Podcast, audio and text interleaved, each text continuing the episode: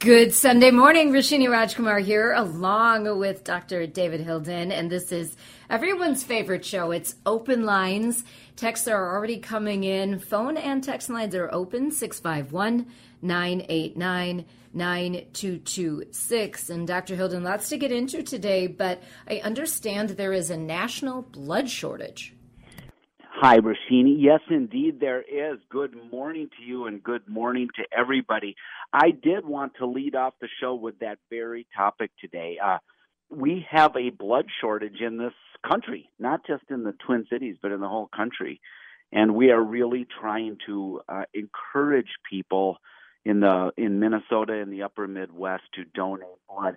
I am uh, in a unique position in that I sometimes order that blood. Just yesterday, I had to order two units for a young woman who, who badly, badly needed blood. No, through no fault of her own, she needed blood, and and we're in a real shortage. So, re- regardless of what blood type you are, if you haven't donated blood before, it's easy. It takes less than an hour. It's free to you.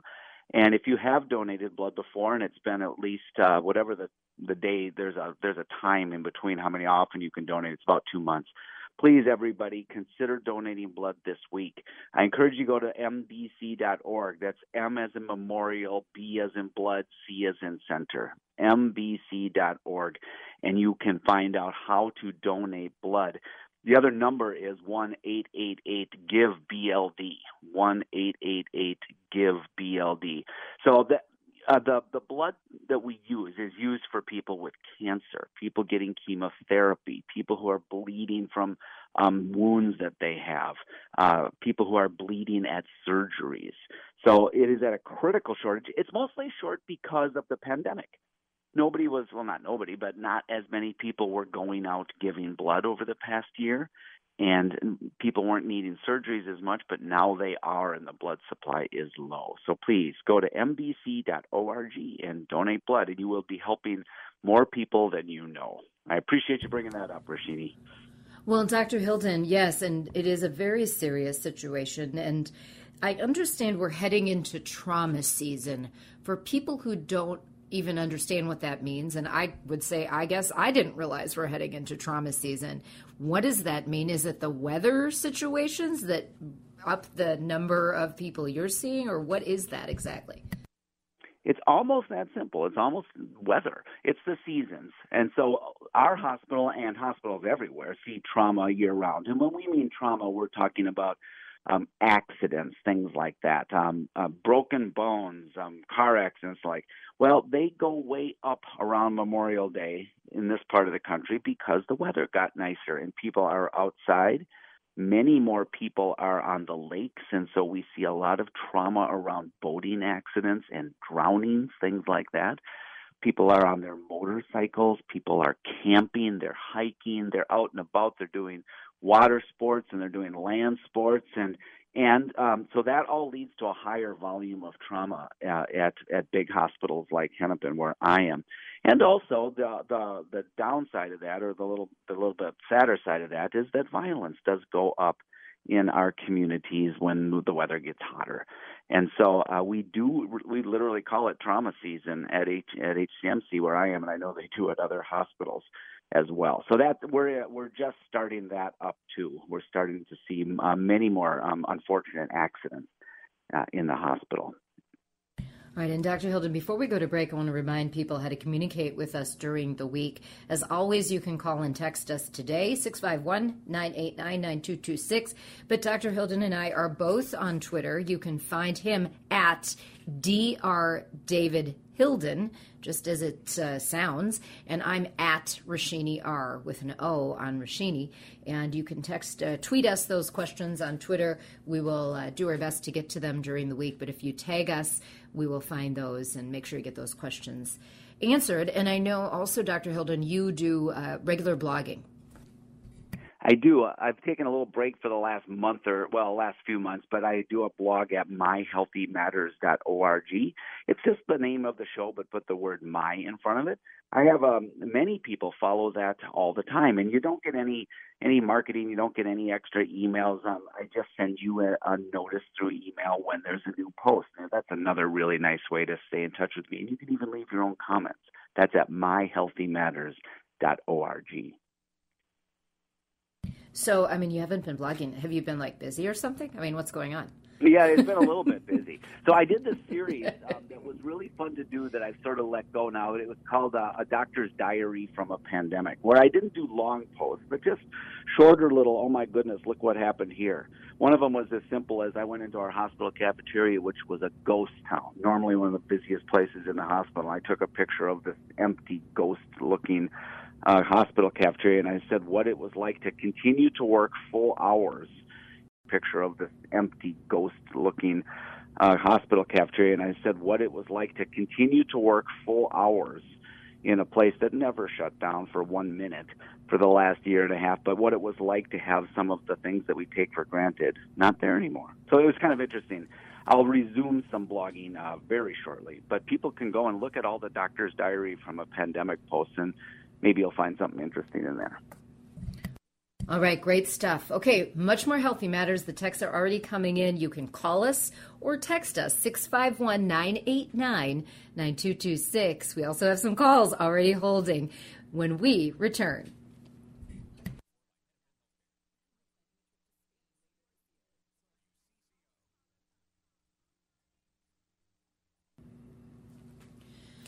We are back on Healthy Matters. Doctor David Hilden and Roshini Rajkumar with you on this very hot Sunday morning. It is our Open Line show. Call and text us, six five one, nine eight nine, nine two two six. We already have lots of calls and texts coming in. Let's go to Diane in Saint Paul. Good morning, Diane. Good morning. Thank you for taking my call. I had the J and J Uh, vaccine on March tenth. I've been doing a lot of research regarding the Delta variant, and I, I know that the Pfizer and the Moderna vaccines help uh, not so we don't get that variant. But I can't find information if the J and J vaccine does anything positive for the Delta variant. Do you have any idea about that? I don't have anything definite, Diane, but I wouldn't worry too much about it. What we are we are learning so much every day as the weeks wear on about um, the variants and the protection from the various vaccines. And what we are concluding in general is that whatever vaccine you got gives you loads of protection against all of them, all of the variants. Now, does it give you complete protection? I would think the answer to that is no. None of the vaccines have complete protection. And if I were you, and if I had got the J and J vaccine, anybody listening who got that, I would be really comfortable knowing that I got a highly effective vaccine and I wouldn't worry about it any further. That that advice might change. It is possible that that Delta variant, which is now just a small percentage of the infections, but it is possible that that variant will become dominant, and what we will learn more later, and all of us might need to get some other kind of booster shot, whether it be the same vaccine or something different. So in the meantime, you are protected as well as anybody, and I wouldn't uh, I wouldn't work, uh, there's nothing more you can do now about it. In other words, I wouldn't go looking for a different vaccine. I would just stick to the guidelines and uh, r- relax knowing that you um, that you're protected, and stay tuned for more information in the coming months. All right, Rod is on the line from Richfield. Good morning, Rod. Good morning. Good morning. Say, um, my mother was a registered nurse, and she worked in the emergency rooms. So her and, and my dad gave blood regularly. I give blood regularly uh, since I was able to. Um, I've also had to receive blood, but I feel it's more blessed to give than receive. I was wondering, why is it almost impossible to make synthetic blood? And if it'll be made in the future, what is the outlook for that? Bet. I'll bet, and I don't have knowledge of this, that there are people all in labs all over the world working on exactly that. We do have many types of fluids that we can give patients that are manufactured. Uh, we do it all the time in terms of salt water and the like. And we give other uh, products uh, to uh, patients that are uh, that simulate at least the watery part of your blood. It's very difficult, however, to come up with all the biologic, organic parts of the blood. And it's so far nearly impossible to come up with all of the beneficial things that are in there. And so we are we're we're sticking with human blood. What people should know when you donate is that your unit of blood, that red liquid in the bag, doesn't just given it isn't given in that form to a patient. It is spun down into the various components. So your blood will get part, all the red blood cells will be put in a separate bag, and the platelets will be put in a separate bag, and the watery plasma parts will be put in a separate bag. And so your blood will help many people when you give just a single unit. And the other thing to know about blood donation is that your body replenishes the fluid part of it very quickly, within hours or days, and it will replace all of the cells within some weeks. So it's completely safe to give. And my very last comment is I would just want to echo what you said, Rob. It is uh, the best feeling you can have is when you walk out of a blood transfusion center knowing the good you just did. You will feel marvelous for what you just did. And there's a cookie, right? There's a cookie afterward. Oh, I had Lorna Doones and Oreo cookies and a ginger ale, you know, at my uh, when I donated a week ago. So, yeah, you get free food, too. I love it. Okay, we have lots of calls and texts, and I remind everyone on this show, we promise to get to you if you call us. We do our best to get you if you text us. So that means try to call. six five one, nine eight nine, nine two two six. Kathy is on the line from Eden Prairie. Hi, Kathy. Hi there. Good morning. Doctor Hilden, thank you for taking my call. Wondering what you have um, maybe to say about Huntington's disease. We have a family member that's getting progressively worse. Uh, is there anything new, any new treatment for them? Kathy, thank you for your call and, and for being a listener. I am not sufficiently knowledgeable about the latest advances in Huntington's disease. So I would be... I would not be in a, it wouldn't be a good place for me to talk about um, the specific advancements. That's outside my area of expertise.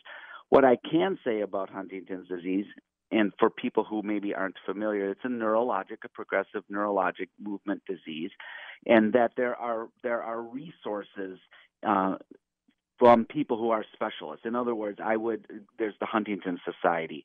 There are specialists who treat Huntington's disease, and although If you're a, if your family member already has it, Kathy, you already know this. But for everybody else, it is such an important thing to talk to the person who has Huntington's, find out their wishes for treatment and for uh, seeking out support to find out exactly that, what's the latest that's out there.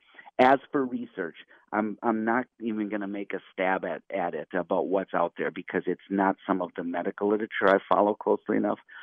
I do know you're already doing this, but I recommend anybody with Huntington's disease, make sure you're seeing a specialist in that disorder. And I'm sorry, I don't have much more than that, Kathy. All right, so let's try to get through uh, some texts before we have to go to break. Again, the number is six five one, nine eight nine, nine two two six. This listener wants to know, can older women get inflammation in a breast? What are the symptoms? You certainly can. Inflammation can happen in any of your tissue, and it's just a matter of fluid and cells going to an area. In women, you can get it in the ductwork of your breasts, and it can be a painful, swollen, sometimes red area. It can get infected, and in women, we call this mastitis. It's very common in women who are breastfeeding and a little less common in older women, but you should have any sore spot, red spot, lump, lump, Um, even just a swelling in your breast. You should have all of those evaluated um, relatively quickly. Don't wait and sit on it. They can get inflamed, they can get infected, and of course there can be cancer. So that is a possibility, and make sure you see a physician for that um, in a matter of days if you're having that, if you're a woman. All right, Doctor Hilden, let's get in this text before we go back to the phone lines after the break. This person says, I have type two diabetes and Devic's disease. Both lower my immune system. My doctor tells me I have no measurable antibodies, but may still be protected by T cells. Can you explain protection with T cells? Yeah, the, um, a person with an, an immune system, there's all kinds of variant, you know, var- what am I trying to say? variations on what your immune system can do. The an- antibodies that are produced by vaccination are called B cells, B as in boy. They they develop the antibodies, which are the first defense against fighting infection. But there's another kind of cell called a T cell, T as in transit. Uh, the T st- uh, is a different kind of white blood cell that is activated in your immune system and provides a separate type of immunity that is often very helpful against viruses. Your body needs both of them. The vaccines elicit an antibody or B cell response, and some people aren't getting that response, but your T cells are still there and might be doing some good. We don't have enough data to know if that is adequate to protect you against COVID, though. So if you have an immune compromised situation, even if you're vaccinated, we still encourage people to take extra precautions because we don't know if your immune system is up to the task of fighting off COVID. All right. Open Lines continues after the break, but here's the number. Remember, we promise to get to you if you call. We'll do our best if you text six five one, nine eight nine, nine two two six.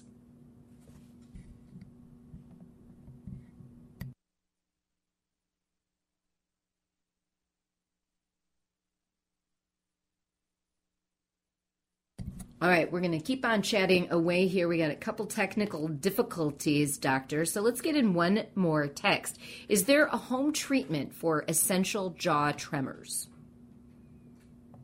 Not really. Uh, there are some medications you can take. Um, you can do relaxation activities. So I, I said not really, but you can do relaxation techniques uh, and and um, things to reduce, uh, you know, meditation or stress reduction things. But mostly, I would go to a physical therapist. If you have a tremor in your jaw, see a physical therapist or an ear, nose, throat doctor, and they can give you some better uh, tips for something a little bit more durable. All right, excellent. Okay, we're going to take a quick break, and then when we come back, six five one, nine eight nine, nine two two six as Open Lines continues.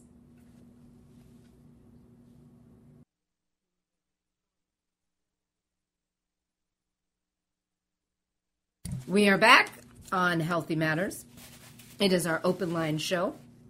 You can call us or text us, six five one, nine eight nine, nine two two six.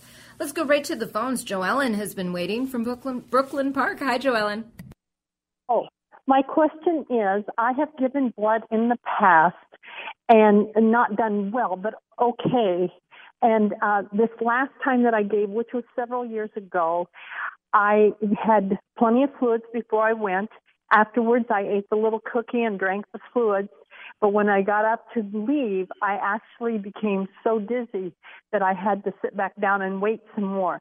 So since then, I have been very frightened of the possibility of giving blood again. Should I try? First of all, first of all, thank you for giving in the past, and, and thank you for considering it again. And because it is true that some people do get dizzy. And you, you've lost some of your body fluid, and so that is natural. It's not dangerous, but it's frightening. And so I applaud you for even considering it. Uh, it is a personal decision in your case. If you feel really able to just drink as much fluid as you possibly can, eat a big breakfast, eat a big lunch, and then get um, and drink a lot of fluids, then you, that your body is in its best condition to go in and do and give blood. And then maybe take a little extra time. Just lie on the comfortable chair they're giving you for an extra five or ten minutes. And then slowly go over to the little cookie eating area and, and take extra time. If you're comfortable doing that, it's still safe to give it a try. It is also understandable if that just seems a little bit too kind of uh, anxiety-producing. That would be understandable. It's not for everybody. Um, for others who haven't donated, a little dizziness is, is normal, but if it's really something um, disconcerting for you, I do understand that. But um, just make sure you go in plenty hydrated, and it's safe to do it again if, if you're at a, a place where you feel comfortable doing so. Thanks for holding, Beth from Glencoe. What's your question today? Prior, prior to nineteen ninety-three, I was a blood donor. In nineteen ninety-three, I was diagnosed with T-cell lymphoma. My last treatment was in two thousand. My doctor says I'm uh, cured. Now, can I give blood again? Generally, people, there are exclusion criteria for giving blood, and cancer is one of them if you've had cancer recently.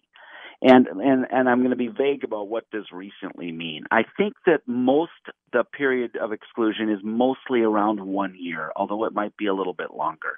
So if your cancer was some time ago, particularly if it were a solid tumor cancer like breast cancer, colon cancer, prostate cancer, if you had those in the past and you've been cancer-free for over a year, most blood centers will accept your blood.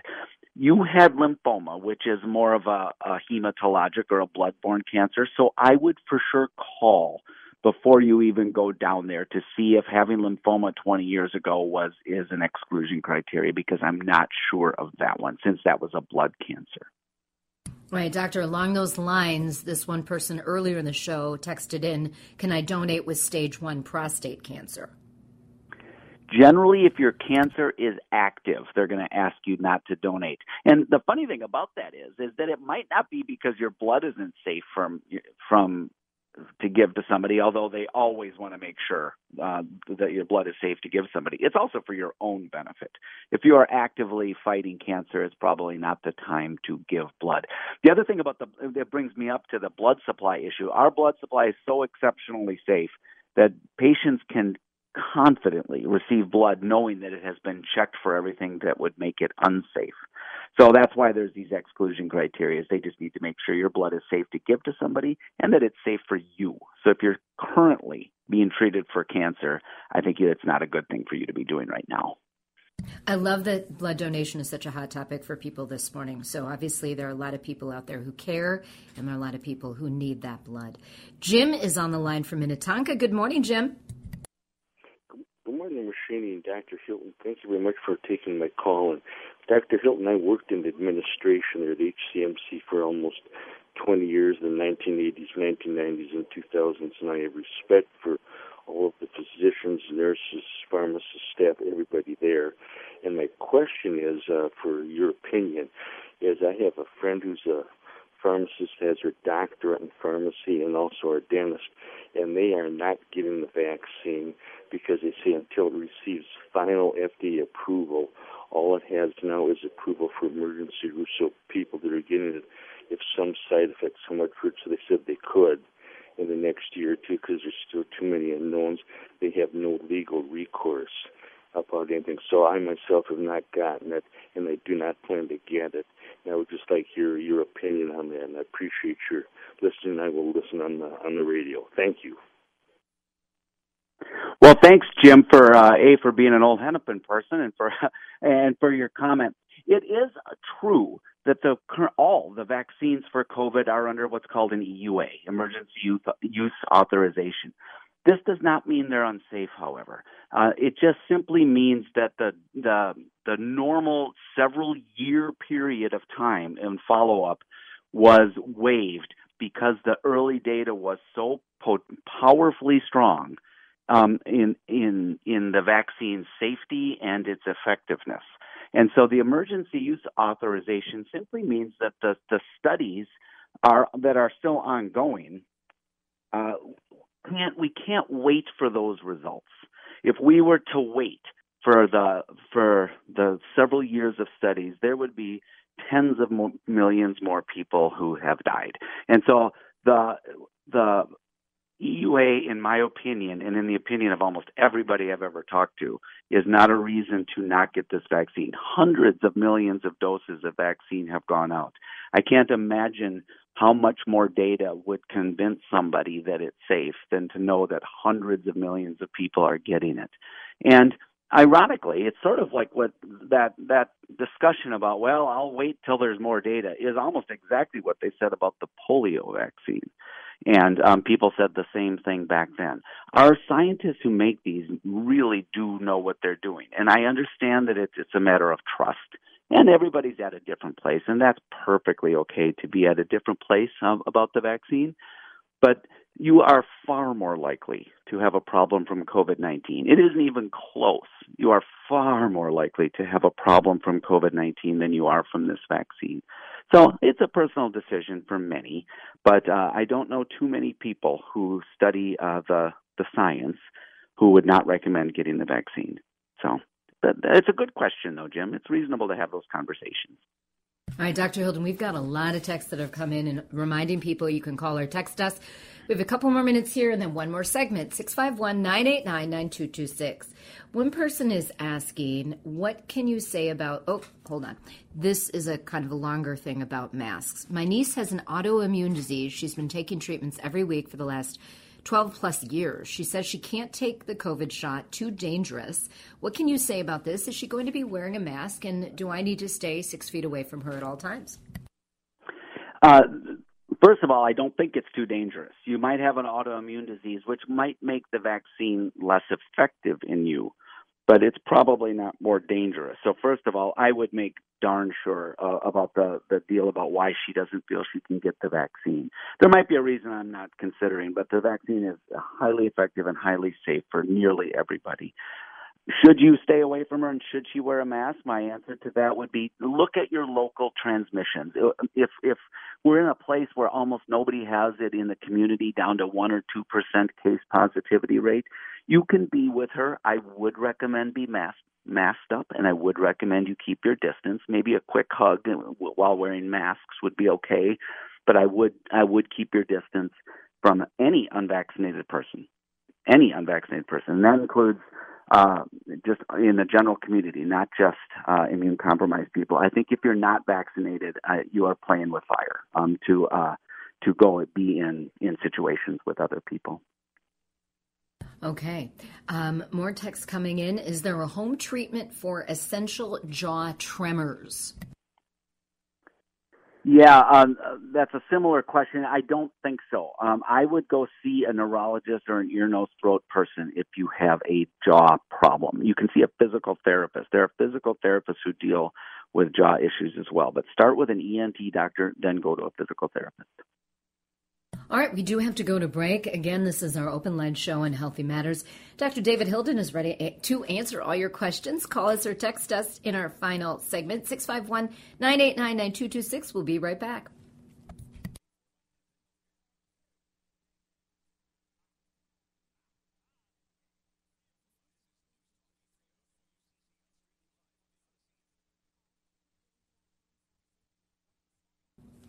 We are back on Healthy Matters Open Line show. Give us a call or a text, six five one, nine eight nine, nine two two six. We're going to go right to the phone lines, but I've got to share this great text from a listener.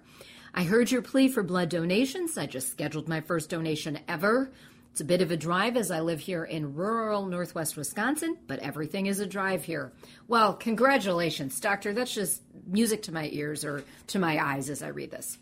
Yippee to that person. Thank you so much. You're doing the right thing. Thank you. I wish I they had signed their name because I would have said their name on the air. All right. Ken is on the line from Blaine. Hi, Ken. Ken, are you with Good us? Morning. Yes, I Go am. Go ahead. Sorry. Go ahead. Um, I am uh, going in. I have been having problems with my knees um, and kind of getting worse over time. I'm seventy-five years old, and I'm going in tomorrow to have, uh, uh, a, I guess, a steroid shots into my knees. And I'm kind of wondering, how do they do that, and uh, how does that work? Sure, Ken. Uh, a lot of people refer to that as a cortisone shot, although we don't use cortisone very often anymore. It's usually some other steroid. A steroid is simply a very powerful anti-inflammatory, and rather than have you take it in a pill form, which means it goes throughout your whole body, an injection in your knee simply puts it right at the source of the problem. So if there's inflammation due to arthritis or some other cause that's causing pain, the anti-inflammatory will reduce the inflammation, and you'll give you'll get some relief from the pain. Now, that relief might be for a day, it might be for three or four months, but it will not be permanent. It simply reduces the inflammation. It doesn't get at the root of the problem. So it's safe to do. You can't do it every week. That's too many steroids in your body, but you can do it a few times a year to give you some relief until such time as you might want to do something like a surgery. All right. Mana is on the line from Oakdale. Hi there, Mana. Hey, good morning. Thank you for call, um, answering. Uh, I have a question with, I have trouble with charley horses in my calves. I wake up, if I stretch my legs out during the night, they cramp up and I got to get out of bed. and I do not know what could be causing that. I do take magnesium at night when I go to bed. The first thing I would do is make sure that you have uh, uh, your nutrition is adequate and that your blood tests for things like iron deficiency are okay. So you might want to go see your doctor and ask them, ask your doctor to do some basic blood tests. That's a first start. Make sure you're not iron deficient. Make sure you've got um, enough B twelve vitamin in your body, and then make sure your nutrition is adequate. So that is kind of the nutritional aspects. Beyond that, you can try leg stretching uh, before bed. People often get some relief if they simply um, stretch out before bed so their muscles aren't so tensed up. And if none of that is working, uh, listeners on this show over the last decades have sworn by taking a teaspoon of mustard. I don't know if that helps, but listeners have said it does, and listeners are often right, usually right. And so you might try that. Beyond that, go to a sleep doctor or your primary care doctor, and they can try to see if there's any prescription methods that might help you. All right. Well, you know, at least mustard is something that's natural, and it can't do too much harm, right? No, it ain't going to hurt you. Give it a try. A lot of people swear by it. Okay. This person is asking, can you sunburn your lips? At a track meet yesterday, now lips very puffy, uh, but they also might have been bitten by a bug. So they're, they're just definitely. Kind of wondering if you have any insight yeah. here. Most definitely you can sunburn your lips. In fact, your, your your lips, especially your lower lip due to its angle, is especially vulnerable to sunburn, and you can get cancers on your lips. So use a lip um, balm with an S P F of fifteen or higher. Uh, you can buy those at the store. That's what I strongly recommend there because, yes, you can sunburn your lips. And once they get sunburned, you can't do much about it. You can put Vaseline on there or something, but they they just have to kind of heal up. You might take an Advil or something um, to reduce the pain and inflammation if you have those puffy lips. But the the best thing is prevention. Lots of S P F in your lip balm. Okay, this person says, I had Lyme disease. Can I give blood? Yes. I'm not aware of any problems with Lyme disease in giving blood, especially unless it was untreated and you're having ongoing symptoms that are simply not going away. They will ask you if you feel well, and uh, so that would be one of them. But if you do no longer have a, a current Lyme infection, go for it. All right. Okay. Um, let's go back to the text line. We've got so many texts.